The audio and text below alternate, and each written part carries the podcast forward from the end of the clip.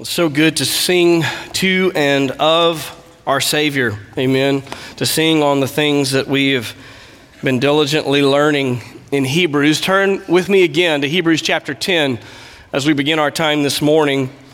I want us to think on the fact that every truth has a real effect on those who know and believe it.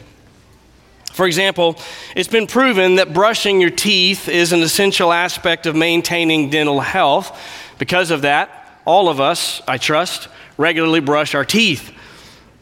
Eh, but that example highlights two other important realities about truth, and that is that the depth of your knowledge and the fervency with which you, with which you believe something will affect how much it actually alters your life.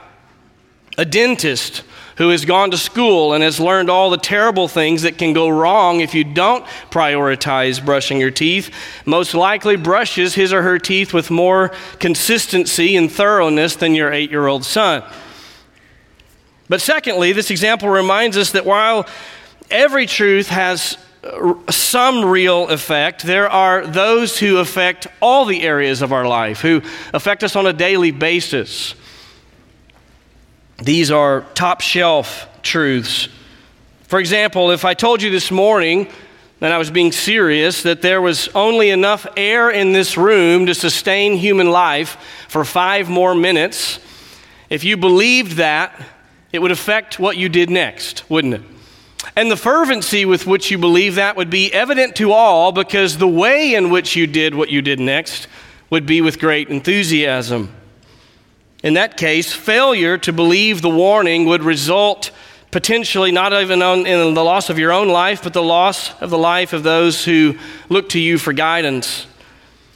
The gospel of Jesus Christ, of course, fits squarely in that second category of truth, those supreme truths. In fact, the gospel, it's not an overstatement at all to say that the gospel is the supreme truth. There is no other truth on the planet that you will ever encounter that should affect your life more than the truth of the gospel of Jesus Christ.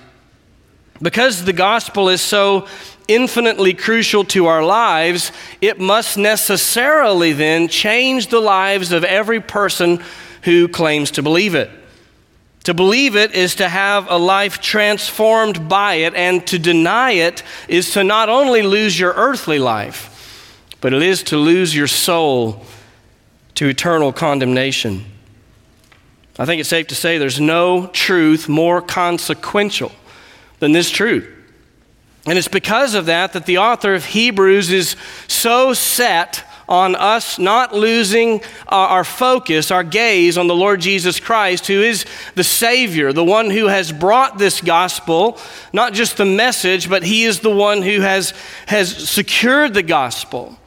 And this morning, as we turn our eyes again to Christ and see just how glorious and superior He is, it will exalt our view also of the gospel He secured, and I pray it will change our life in the way that it should. We're returning to the theme of the book of Hebrews, the superiority of Christ. We've been in this section now from chapter 8, verse 1, all the way until chapter 10, verse 18. We'll finish this section, this unit of thought today. And the key argument, of course, I hope you have it by now in mind, is that Jesus is superior to the old covenant and the sacrifices of the old covenant. Christ's superior priesthood ensures the enjoyment of his superior covenant and sacrifice for every believer.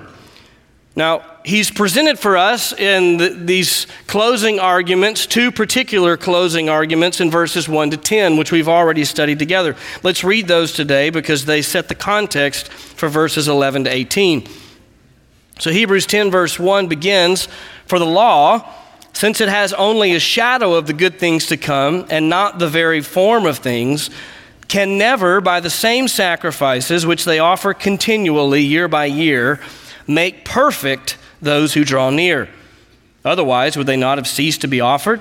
Because the worshippers, having once been cleansed, would no longer have had consciousness of sins. But in those sacrifices, there's a reminder of sins year by year.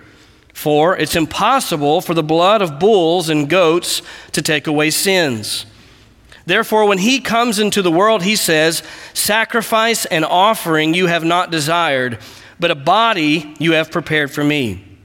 In whole burnt offerings and sacrifices for sin, you've taken no pleasure. Then I said, Behold, I have come. In the scroll of the book it's written of me to do your will, O God. After saying above, sacrifices and offerings, and whole burnt offerings and sacrifices for sin you've not desired, nor have you taken pleasure in them, which are offered according to the law, then he said, Behold, I have come to do your will. He takes away the first in order to establish the second. By this will, we have been sanctified through the offering of the body of Jesus Christ once for all. Well, these are the two closing arguments that we've seen so far. The first argument is the inadequacy of the old covenant sacrifices. The reason that they were inadequate is because they couldn't provide eternal perfection. And they couldn't provide eternal perfection because uh, they were, first of all, continual. They never stopped. They were a reminder of sins. And secondly, the sacrifices themselves were inadequate because they were animal sacrifices and not the sacrifice of a perfect image bearer. The second argument that we read there in verses 5 to 10 is the superiority of Christ's sacrifice. This comes to us from a quote from Psalm 40 that we studied last week. There we saw these three layers of the argument the text itself from Psalm 40, then the explanation of that passage, and the application of that passage. Essentially, we just did an expository message on an expository message. And in that expository message, he proved to us that Jesus is superior where the law failed on both accounts. The content of his sacrifice was superior because it was his body, and the effectiveness of his sacrifice was superior because it was once and for all, it was not continual. But now that brings us to the author's grand finale. We're going to draw this passage to a close today in verses 11 to 18. And this is also an important moment in the book of Hebrews as a whole because we're coming to the end of the doctrinal section of Hebrews. You are aware that many books in the New Testament are split, where the first half deals with doctrine, the second half deals with the application of that doctrine. In this case, the author's taken 10 and a half chapters for doctrine, but beginning next week in verse 19 through the end of the book, primarily we'll be looking at the application of all the wonderful truths that we've looked at so far. So, chapter 10, 19 through chapter 13 will be the implications. But today, I want you to think about verses 11 to 18 like a, a, a, theological fireworks show. The grand finale of the fireworks show. You've been to a fireworks show, you know that, that the grand finale doesn't necessarily consist of altogether new types of fireworks, but the grand finale at the end of the show changes the intensity and the speed with which those same fireworks are being exploded into the sky. That's the idea here. It's not that we're going to have brand new truths or brand new ideas brought to us.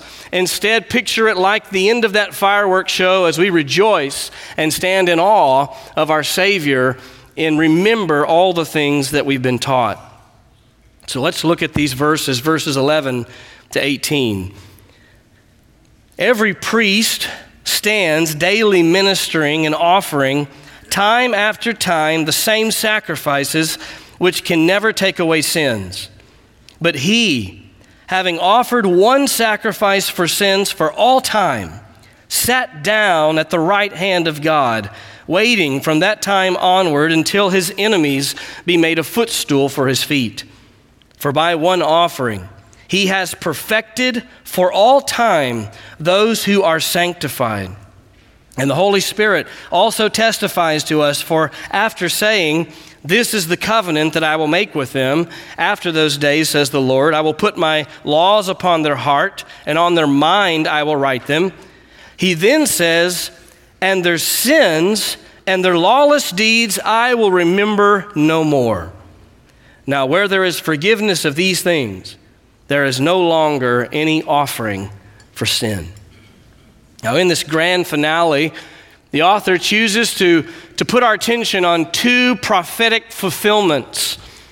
The first fulfillment we'll call his prophetic posture. Each of these fulfillments uh, focuses on a particular way that Christ's sacrifice is the once for all sacrifice that's superior to the Old Testament sacrifices. And here, fulfillment one, his prophetic posture in verses 11 to 14. Now, in verse 11, he again goes back and, and shows us the old covenant priest. Every priest stands daily ministering and offering, time after time, the same sacrifices which can never take away sins. As he's done throughout this argument, he's going to look at, at the inadequacy of the old covenant and point us ultimately to the adequacy of Christ. But the emphasis here in verse 11 is the posture of these priests. What is the posture of the old covenant priest in verse 11? They are standing. They're standing. Every priest stands daily ministering. Now, why are they standing? They're standing because they're busy fulfilling the work that God commanded to do. They're busy making sacrifices. The work of making sacrifices, as you know, was a continual daily process. There were times of the year when certain festivals and holidays required excessive amounts of sacrifices, but at least on a daily basis, they had a morning and evening sacrifice every single day. Therefore, you wouldn't find a priest sitting down you would find the priest busy on his feet carrying out his job. This is Numbers 28, verse 3. You shall say to them, This is the offering by fire which you shall offer to the Lord two male lambs, one year old, without defect, as a continual burnt offering every day. So the priests are standing, busy doing what God had commanded them to do under the old covenant. Now, Greek grammar here actually is our friend. I would say because the truths of Scripture are of supreme importance, the grammar actually matters in this case far more than you ever thought it mattered when you were in school. The grammar here actually teaches us the theology behind what's being taught here. Because the word stands, that's a verb, and the participles that describe that verb, ministering and offering, are all in the present tense. Now, in the Greek, the present tense gives the idea of, of an action that's happening continually. Here we are again, back to that point. They're standing continually, they're ministering continually, they're offering continually, ongoing, ongoing, ongoing. The author's going to use that Greek grammar in a moment and put it up against what Christ does instead. So hold on to that for a moment. But he finishes off this statement by again highlighting the, the ineffective nature of those sacrifices because he says the, at the end of verse 11, these are offerings that they're making which can never take away sins. Now, at this time that the book of Hebrews is written, the temple is still standing, the sacrificial system is still ongoing, and so these Jewish Christians could literally walk by every day and see a living illustration of what the author is saying. Every morning, every evening, there they are, standing, making their sacrifices, as ineffectual as they are. But put that now up against our Savior the continual nature of those sacrifices is again in this grand finale put up against Christ. And he says, But he, verse 12, having offered one sacrifice for sins for all time, sat down at the right hand of God. Now, again, we're, we are focusing on posture. The priest of the Old Covenant stands, Christ here sits. He sat down. Now, in your Bible, those, those words, sat down at the right hand of God, are likely in a different font. It's because they're a quote from Psalm 110, which we read at the beginning of the service. And the Greek grammar again comes into play because the, in the grammar we see the emphasis of the argument. Because unlike the work of the priest, which is in the present tense, ongoing, this verb here is an aorist tense verb, which in the Greek simply means it's a completed action. It's not ongoing, it's done. They stand continually. Christ sat. Done. his work is finished. He offered his offering once, and he sat once, and it's done. This posture is a prophetic posture. What I mean by that is Christ sitting at the right hand of the Father is the fulfillment of Old Testament prophecy. It's the fulfillment of Psalm 110 that we read earlier. He sits there because it was God's divine intention that he would sit there as proof, lasting proof, that his sacrifice was indeed sufficient. And he sits there waiting, it says, waiting from that time onward until his enemies be made a footstool for his feet. This is from verse 1 specifically of Psalm 110. Let me just remind you what it says. The Lord says to my Lord, Sit at my right hand until I make your enemies a footstool for your feet.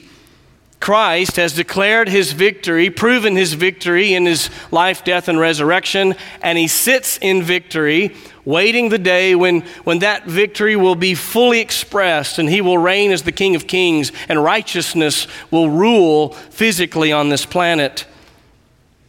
But notice that the posture of Christ is at the invitation of the Father. And that invitation is given to the Son hundreds of years before the incarnation. It says, The Lord says to my Lord, the Father says to the Son, Sit at my right hand. It's an invitation from the Father to the Son to sit. It's a reference to the righteous reign of the King of Kings. God gives a command to the Old Covenant priests and says, Stand, do your work day in, day out, because you're just a shadow of the one who I will call, and he will sit but only he will sit at my right hand. Why? What is it about Christ that has rightly gained him this invitation to sit at the Father's right hand? Clearly, he says, For by one offering he has perfected for all time those who are sanctified. Now, there's a lot packed in to that short statement. In fact, each one of these prophetic fulfillments that we'll see culminates with a grand statement. This is the first statement. We'll look at the second when we get there. But this is the crescendo of this first prophetic fulfillment. It's really the, the point that he's highlighting. He begins, For by one offering, like a great finale, we see the repetition here, but this is calculated repetition. The author is fully aware that he's already said these things. He's bringing our attention again one more time on purpose to this idea for by one singular offering to show us the superiority of such an offering. What offering is this that has only to be offered once? Notice what he's accomplished again by this one singular offering. For by one offering he has perfected, it says. He's perfected. Again, we see the emphasis on the need for perfection.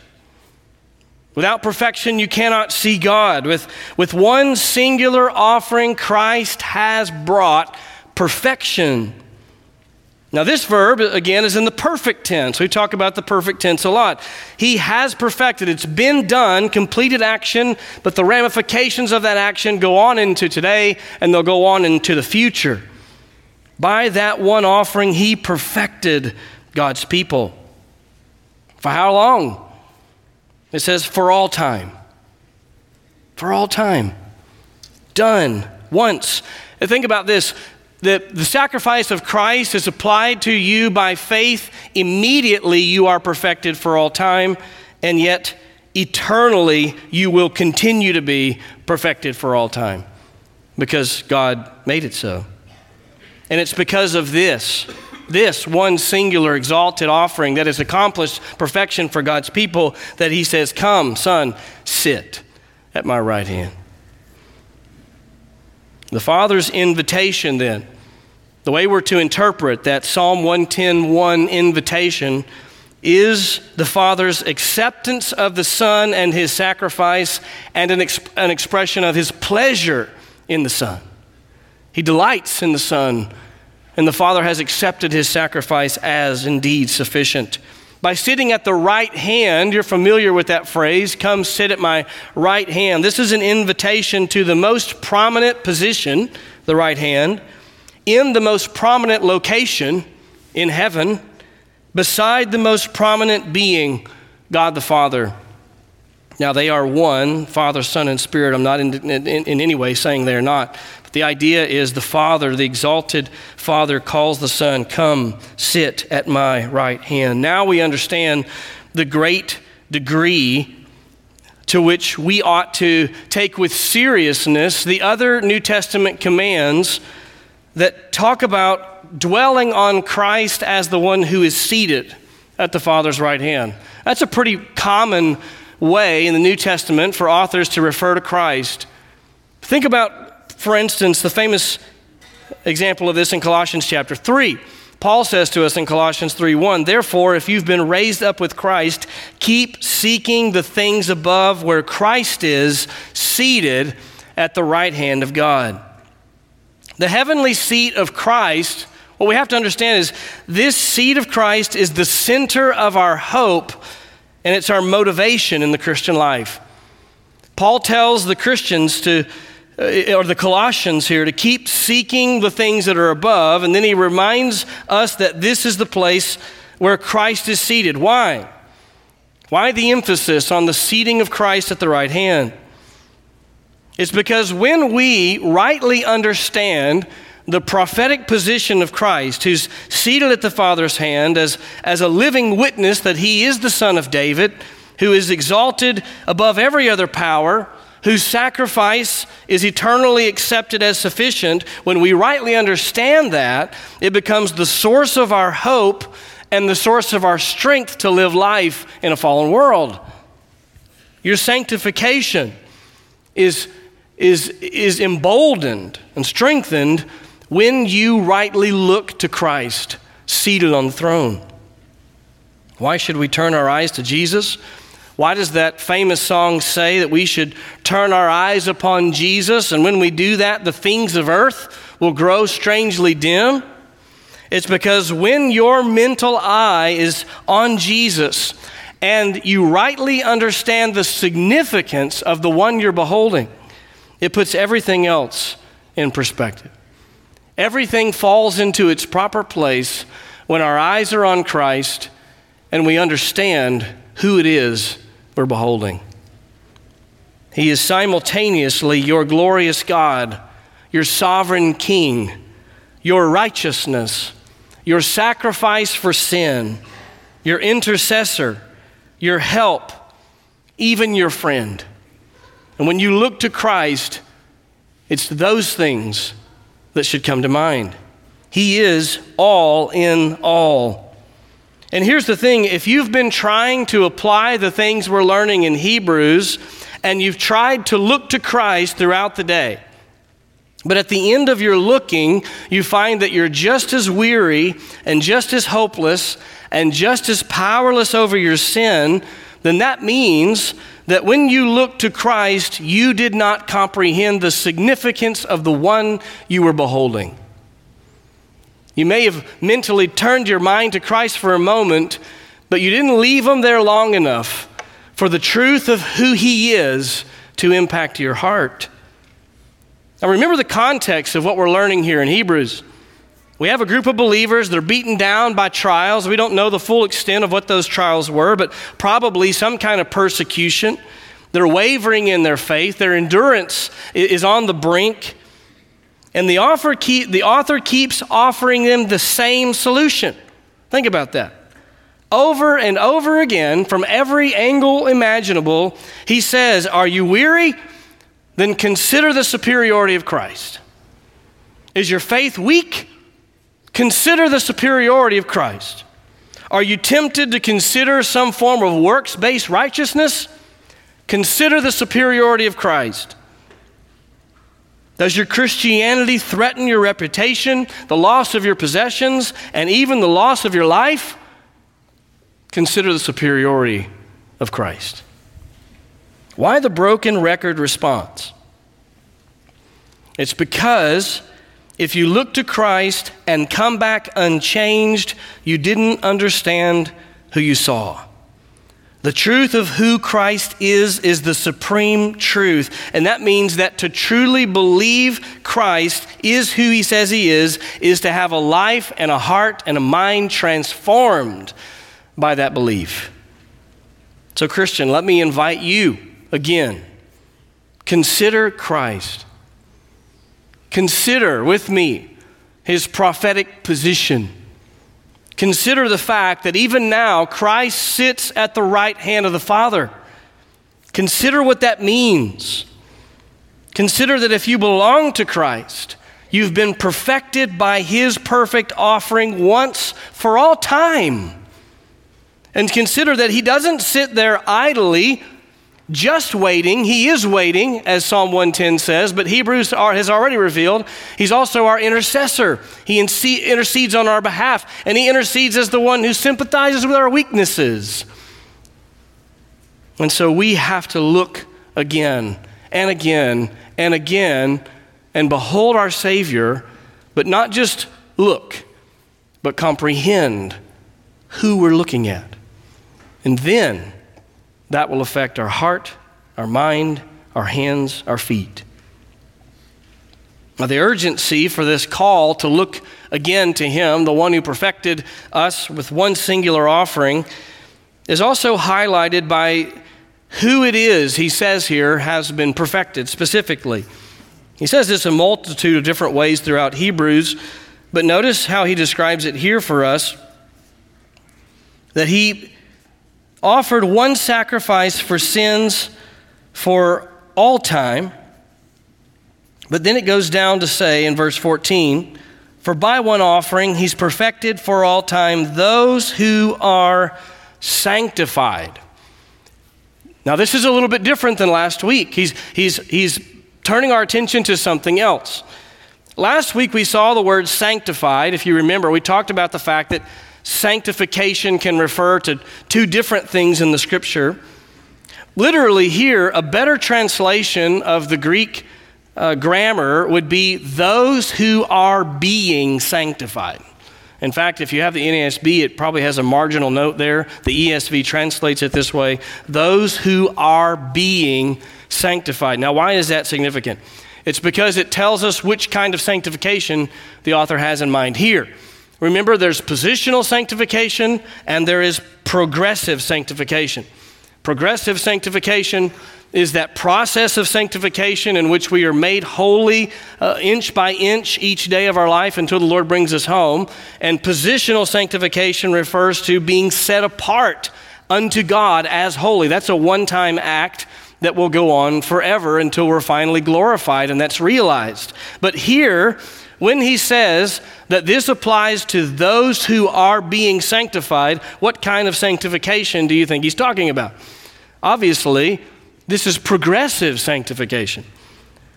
Now, when you read the verse again with that in mind, it's actually an interesting concept. For by one offering he has perfected for all time. Notice that. That's in the perfect tense, a past action. He's done it. He's perfected for all time those who are being made holy, sanctified. It's interesting. What is he saying? He's emphasizing here something that's really crucial for us because you could be reading Hebrews or hearing us talk through this and come to the wrong conclusion that he's done it all, and so since he's done it all, there's nothing left to do. Let's just wait around until he comes back to take us home. But the New Testament is so balanced. In this one verse, we have the balance. He has done it all.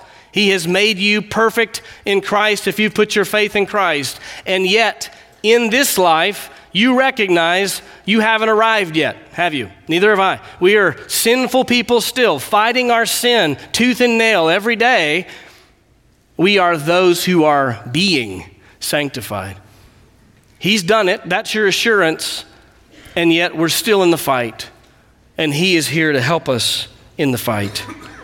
Keep fighting, keep killing sin until He brings you home and you are glorified. And the reality that He purchased for you on the cross comes to its full culmination. But we're not to sit idly by in regards to our sin.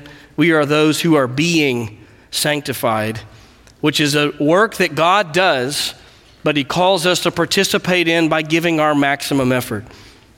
The work ultimately is His, the fruit is completely His, and yet we are to busy ourselves with pursuing Christ. So now that we've put all this together, I, it's my prayer that our meditations on Christ as the one seated at the right hand of the Father become what the author really means for them to be. That when we set our mind on Him, we see the significance of who He is, and that then filters down to affect our daily life. But there's a second prophetic fulfillment here in verses 15 to 18 that we'll call His prophetic pardon. We had His prophetic position, posture, and now His prophetic pardon. Verse 15 And the Holy Spirit also testifies to us. Now, just a moment, stop there. This is a, another example in Hebrews. We've already seen this before, but we see that the author is a firm believer in the inspiration of the scriptures because he's going to quote from Jeremiah. But he doesn't say, as Jeremiah says to us, he says, as the Holy Spirit testifies to us. And so he's a firm believer, as we ought to be, in the inspiration of the words of Scripture. And he's actually going to take us all the way back to where we began. Now, you, like me, probably have forgotten by now what passage we were in all the way back in chapter 8 because a lot of times passed since then. But let me just remind us we began this whole argument with a quote from Jeremiah 31. And that passage has sort of been hanging in the background this entire time since chapter 8. And now, as he wraps things up in this grand finale, he brings us back to where he quoted from Jeremiah 31 back in chapter 8. Only the difference here is he's going to make a separate point from the one he made in chapter 8. In chapter 8, he quoted Jeremiah 31 as a passage to prove that the new covenant had replaced the old. Now, he's going to draw an implication from that. Because the new covenant has replaced the old, it means something for us. And that's going to be the point that we have here in this repetition of Jeremiah 31. So let's read his quote. Let's read verse 16. This is the covenant that I will make with them. After those days, says the Lord, I will put my laws upon their heart, and on their mind I will write them. He then says, and their sins and their lawless deeds I will remember no more. Now, at the end of verse 15, notice the last three words for after saying. Now, what that means is the first part of the quote, actually two thirds of the quote from Jeremiah 31, is not really the point. So I don't want you, not that it's not important, it's just not the point that he's making. So I don't want to get lost in the first part of this. I actually explained all of this in its context from Jeremiah 31 when we were back in chapter 8. So I'm not going to go back through all of that. I just want you to see this really lays the context. These words are the context. This is the covenant that I will make with them after those days, says the Lord. I'll put my laws upon their heart, and on their mind I will write them. Now, excuse me. Obviously, in the new covenant, believers are, are baptized into Christ by the Holy Spirit. We're indwelt with the Holy Spirit. The Holy Spirit illuminates the truth. In that sense, we have the, the law of God written on our hearts. We're not beholden to the law of Moses any longer in the way that the Jews were under the Old Covenant. We have the, the Word of God inside of us as the Spirit illuminates the truth. But that's just the context to the point. Because he says, after saying that, what I just read, he then says, and this is the point, and their sins and their lawless deeds I will remember no more. This is the implication he wants us to understand. Now, he began in chapter 8 by making the declaration the new covenant has replaced the old covenant. And I would say he's proved that pretty effectively, wouldn't you? From the chapter 8 all the way to chapter 10. Now he says, Now that I've proved that to you, don't miss the implication. It means if the new has replaced the old, then these words are true. Their sins and their lawless deeds I will remember no more. Wow. Those are powerful, transforming words And I want you to think about that for just a moment. What are the implications of the fact that a God who is omniscient, knows everything, says, I will remember your sins no more? Now, is it possible for God to actually forget anything? No, not if He's omniscient. He knows everything. So, what does it mean when God says, I will remember your sins no more? It means that God will make an intentional choice to never bring to mind again your sin if you're in Christ.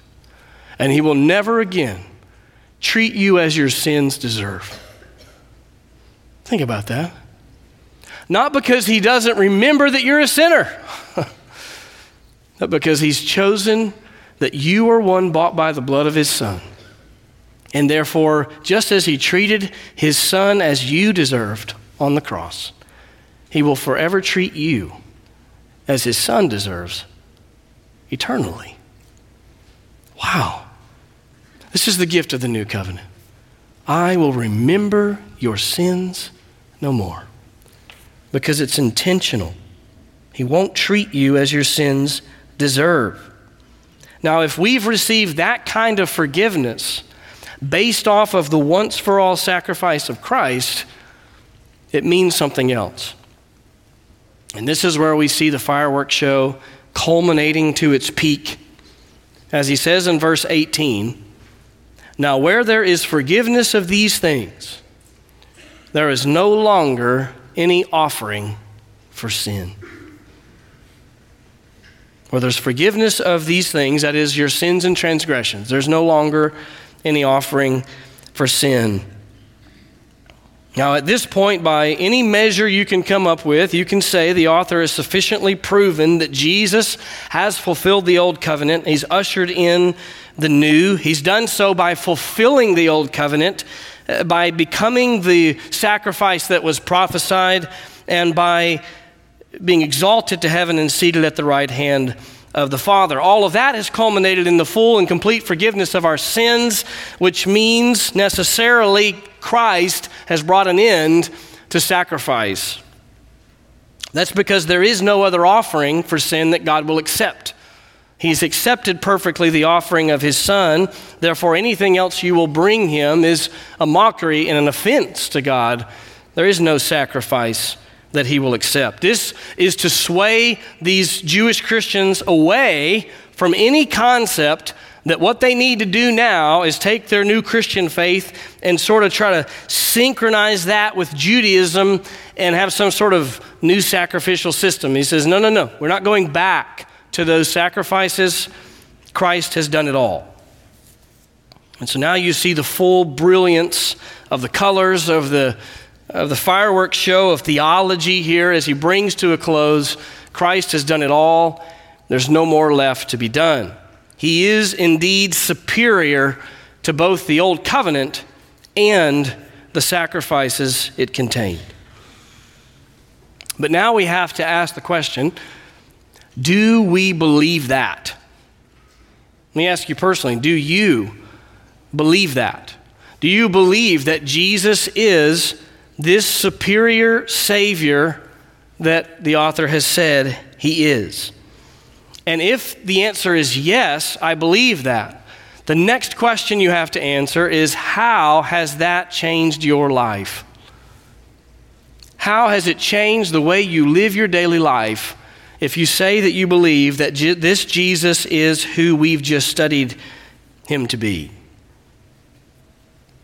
And I say that because the supreme truth of Christ and the gospel, as we began declaring, is the truth that trumps the value of all other truths. And as the supreme truth that affects all other truths, it ought to affect our daily life as well. It ought to affect the way you think and speak and live and act. You can't truly believe the passage that we just studied and remain unaffected. It's not possible. But the question is, how should it affect us? How should we be different because we are a people who believe that Christ is who he says he is? Well, the author is going to launch into a long list of things that ought to be different about us, starting next week in verse 19, all the way through chapter 13. But I don't want to steal his thunder in that. So, what, what I've decided to do for the remainder of our time is just to back up and to consider some truths that the scriptures as a whole teach us that ought to be true as we respond to the things that we've just heard. And I first want to address some of the incorrect ways that we're tempted to respond to such a truth as this. Just two, two of the wrong ways. This is how we shouldn't respond. The first one is what we call antinomianism. I hinted at this earlier. Antinomianism is a misapplication of the gospel that says, you know, since Christ has done it all, my sins are paid for, past, present, and future. I just kind of live how I want, really. I mean, grace is abounding. And so the pursuit of holiness really isn't all that important. Uh, and I'm just going to live and eat, drink, and be merry until Christ takes me home. The Apostle Paul deals with that head on in Romans chapter 6, verses 1 to 7. Listen to what Paul says. What shall we say then? Are we to continue in sin so that grace may increase? May it never be. How shall we who died to sin still live in it? Or do you not know that all of us who've been baptized into Christ Jesus have been baptized into his death? Therefore, we've been buried with him through baptism into death, so that as Christ was raised from the dead through the glory of the Father, so we too might walk in newness of life. For if we've become united with him in the likeness of his death, certainly we shall also be in the likeness of his resurrection. Knowing this, that our old self was crucified with him in order that our body of sin might be done away with, so that we would no longer be slaves to sin. For he who has died is freed from sin. In Romans 6, Paul's astounded at the insinuation that after declaring the glories of God's grace, any of us would, would take advantage of that grace and say, hey, if grace just abounds to meet whatever level of sin I throw at it, then why not just live in sin? Paul says, because that's impossible. How can we who have died to sin still live in it? He says. This is a mockery of the grace of God. And so this morning, we want to be careful that the warm blanket of assurance and love that God's once for all forgiveness of sins provides doesn't lead us down a similar path of antinomianism just live how you want to live. But on, as is often true, there's a ditch on the other side of the road, which is legalism, we'll call. Legalism can affect our sanctification, certainly, when we add to the commands of Scripture. We go beyond what's written and we require them of ourselves and of others. That's a form of legalism. But legalism at its heart is taking the grace of God and saying, I believe that the gospel is a gospel of grace but I need to add some works to it.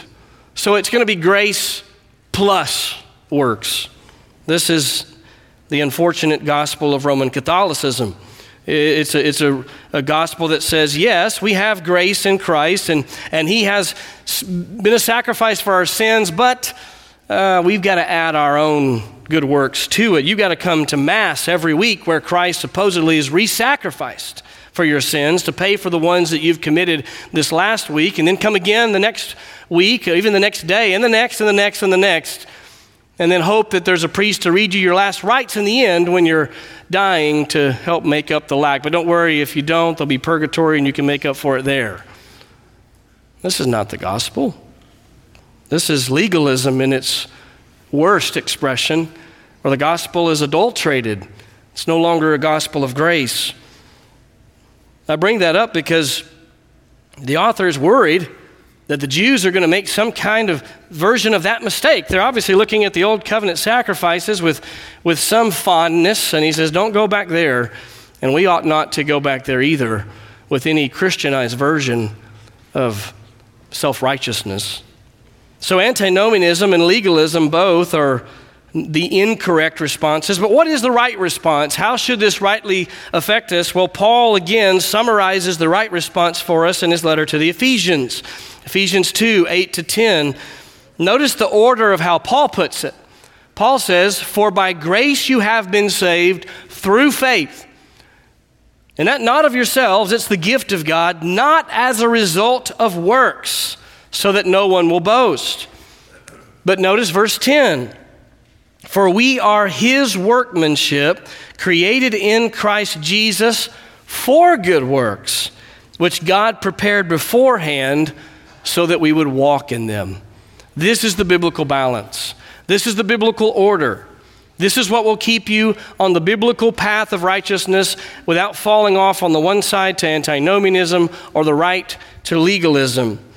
In summary form, what we have here is a salvation that's secured by grace alone, through faith alone, in Christ alone. Period. After the period, new sentence. Because you're a new creation in Christ, by grace alone, you now walk in obedience, not to earn anything on the other side of the period. It's already been earned. It's because this is the Christian life. And notice these are works that Christ prepared beforehand. This is, this is ordained for us as God's people to walk in a manner worthy of Him, to honor Him, to show our love for Him, propelled by His grace, but not to go back and earn anything in that first sentence. Christ earned all of that. So, true salvation is secured by Christ's work on your behalf. True salvation is applied to you by grace through faith, and true salvation then results in good works for God's glory. Now, with that in mind, just for a moment, I want to explore. I had a long list of these, but we don't have time for all of them. So I'm going to narrow the list. And trust me, there's a lot of application coming, but I do want us to think when we think rightly about the exaltation of Christ, exactly how should that show up on a daily basis? I'm just going to mention three areas. The first two are in relation to, to God, the third is in relation to others. How should we be rightly motivated to respond to such a Savior and such a gospel? Number one, grace motivated faith. Grace motivated faith. Now, in this instance, I don't mean the faith that accompanies salvation, the initial moment of faith. I mean the way we live with faith in God on a daily basis. The Christian must exercise the muscle of faith if you're to grow unto spiritual maturity. Throughout the Christian life, God will graciously give you one preordained trial after another. And I say graciously because it is from the good heart of your Father for your good that He will give you one trial after another. So, by the way, if you're looking for this month to be the month that finally slows down and there's no problems and everything is, is, is rosy with no bumps in the road, your sanctification matters too much to Christ for Him to let that be true.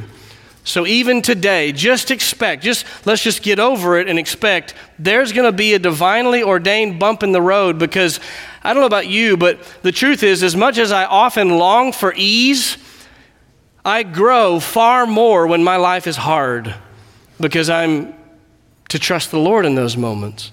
It's easy to trust the Lord when you're not being stretched. And so God won't leave us in that place of ease for long, but He comes along with a perfectly tailored trial to test your faith in exactly the way it needs to be tested at exactly the right moment in your spiritual growth so that you will grow in Him.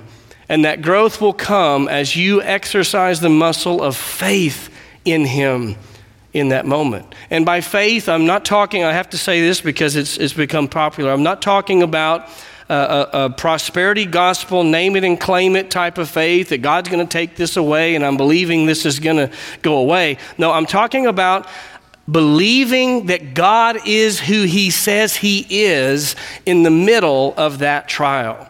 That's what I mean by exercising the muscle of faith. So, what does that look like? Well, who has God revealed Himself to be on the pages of Scripture?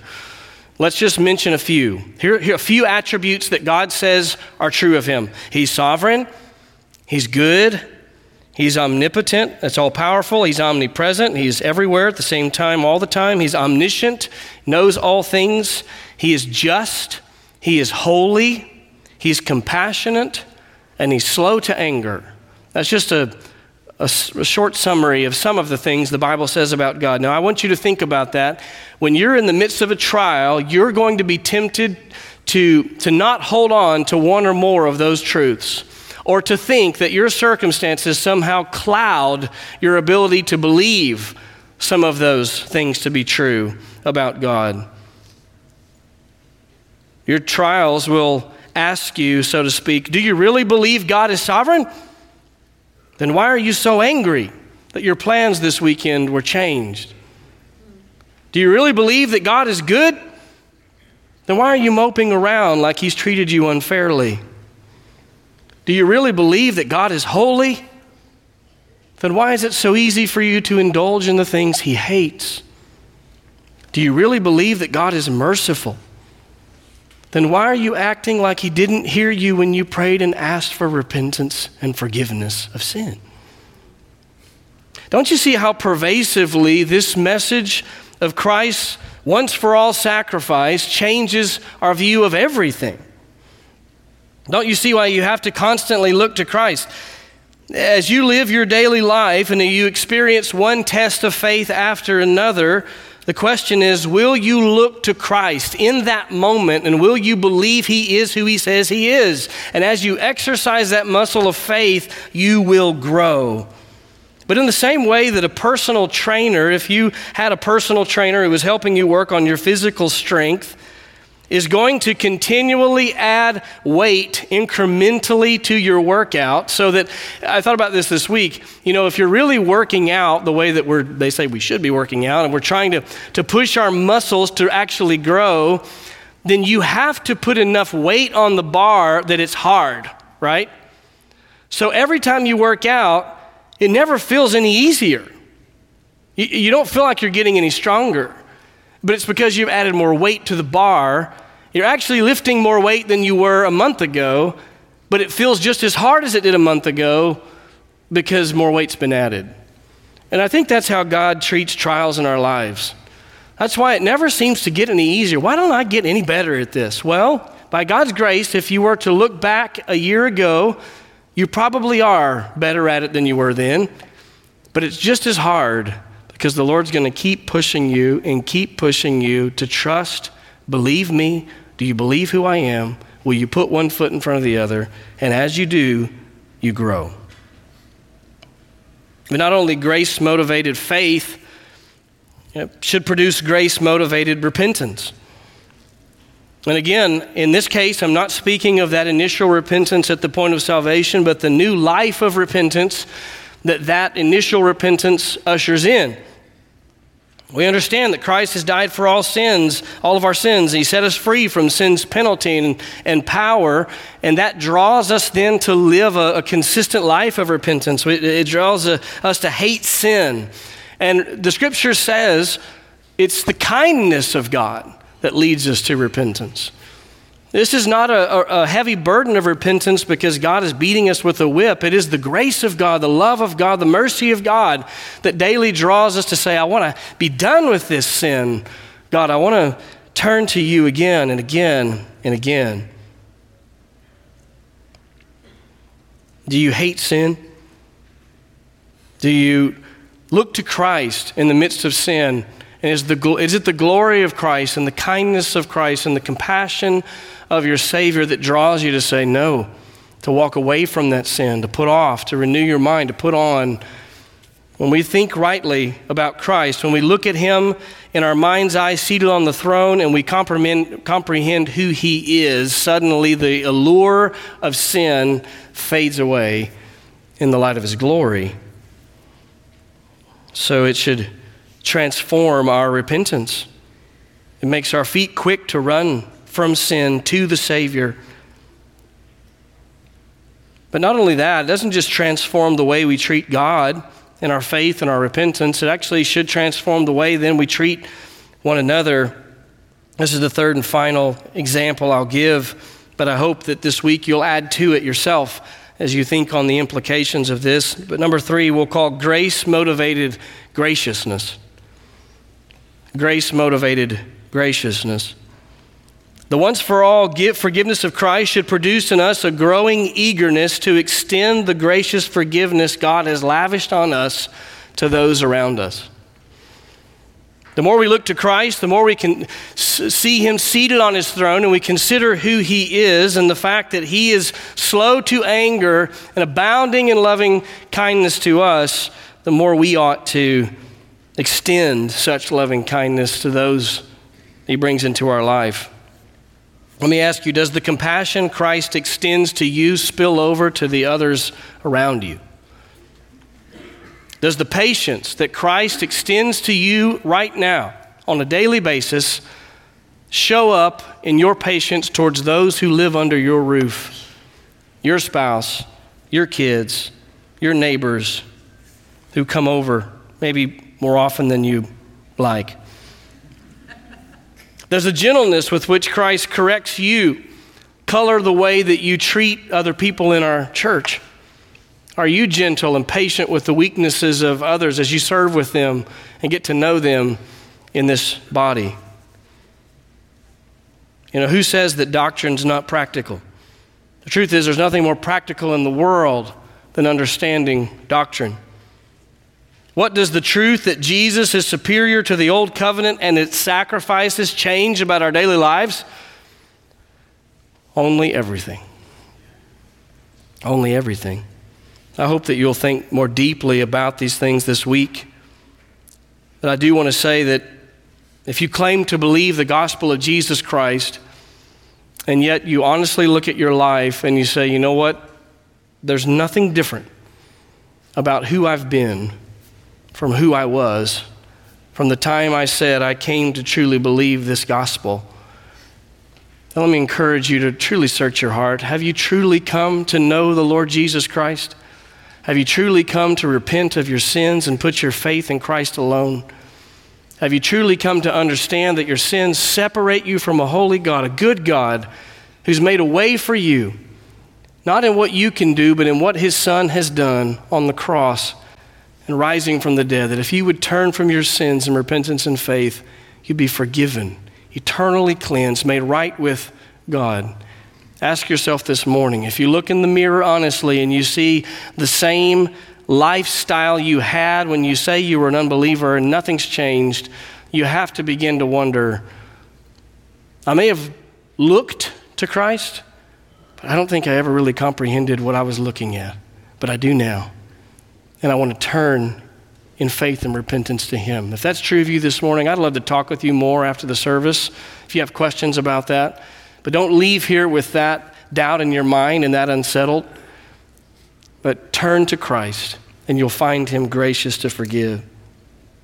This morning, we providentially have the opportunity to celebrate the grace of Christ and the way He gave us to celebrate through the Lord's table.